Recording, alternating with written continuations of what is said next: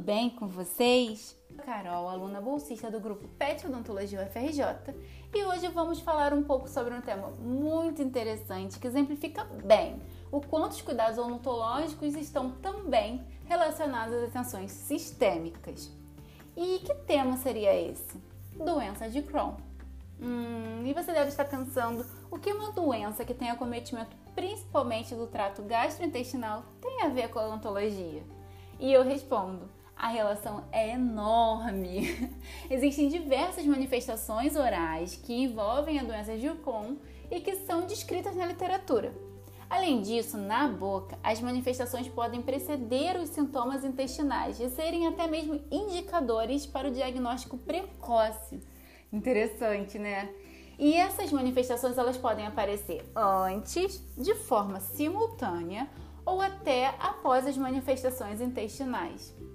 Dentre as manifestações orais mais frequentes, temos as úlceras, as lesões hiperplásicas na mucosa bucal e até edemas, que podem até mesmo comprometer ainda mais a higiene oral do paciente. Mas antes de falar sobre as principais manifestações orais relacionadas à doença de Crohn, que tal entendermos um pouco melhor a doença em si? Afinal, o que é a doença de Crohn?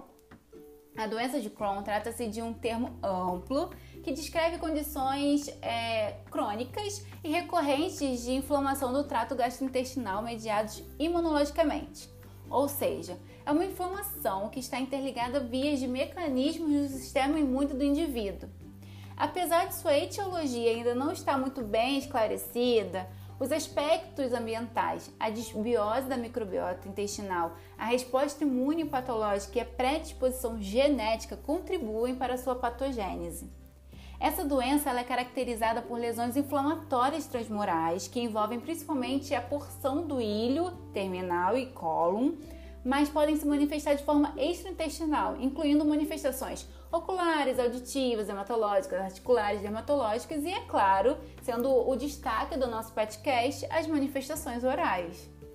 Dentre os sintomas da doença de Crohn, os quais dependem da região do trato gastrointestinal onde a doença está localizada, incluem diarreia, cólicas, dor abdominal, perda de peso, sangramento retal, abscesso periretal, fístula, úlcera, úlcera periretal, anorexia, náusea e vômito. O diagnóstico da doença de Crohn é dependente de uma gama de fatores. A sintomatologia do paciente, os exames de imagem, que incluem ultrassonografia, tomografia computadorizada, ressonância magnética, os exames endoscópicos e os critérios histológicos e além de achados laboratoriais. E dando ênfase às manifestações orais, as lesões em cavidade oral ocorrem de meio a 20% dos pacientes com doença de Crohn e podem ser pouco específicas, o que pode até causar uma certa negligência por parte dos médicos.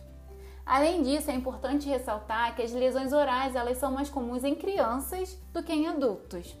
E essas lesões elas podem ser classificadas como específicas quando o exame macroscópico mostra mudanças bem semelhantes às observadas endoscopicamente no trato é, intestinal e em lesões inespecíficas, que são lesões que estão relacionadas à deficiência nutricional e ou até reações adversas à terapia medicamentosa.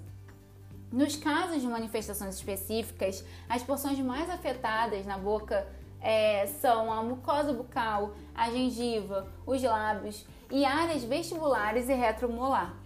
Nas lesões inespecíficas, predomina com, é, comumente a presença de ulcerações aftosas, quelite angular, glossite, periodontite, cárie dentária, dermatite perioral, abscessos orais recorrentes, fístulas do ducto salivar, hiperplasia gengival, líquen plano, halitose, disfagia, gosto metálico, paladar alterado por percepção, redução da salivação e até mesmo a candidíase oral.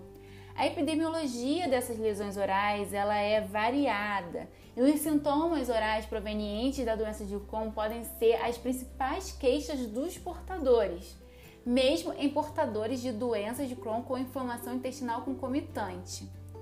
Por fim, vale ressaltar que as doenças e as lesões que afetam a saúde oral podem causar um grande impacto na qualidade de vida dos indivíduos.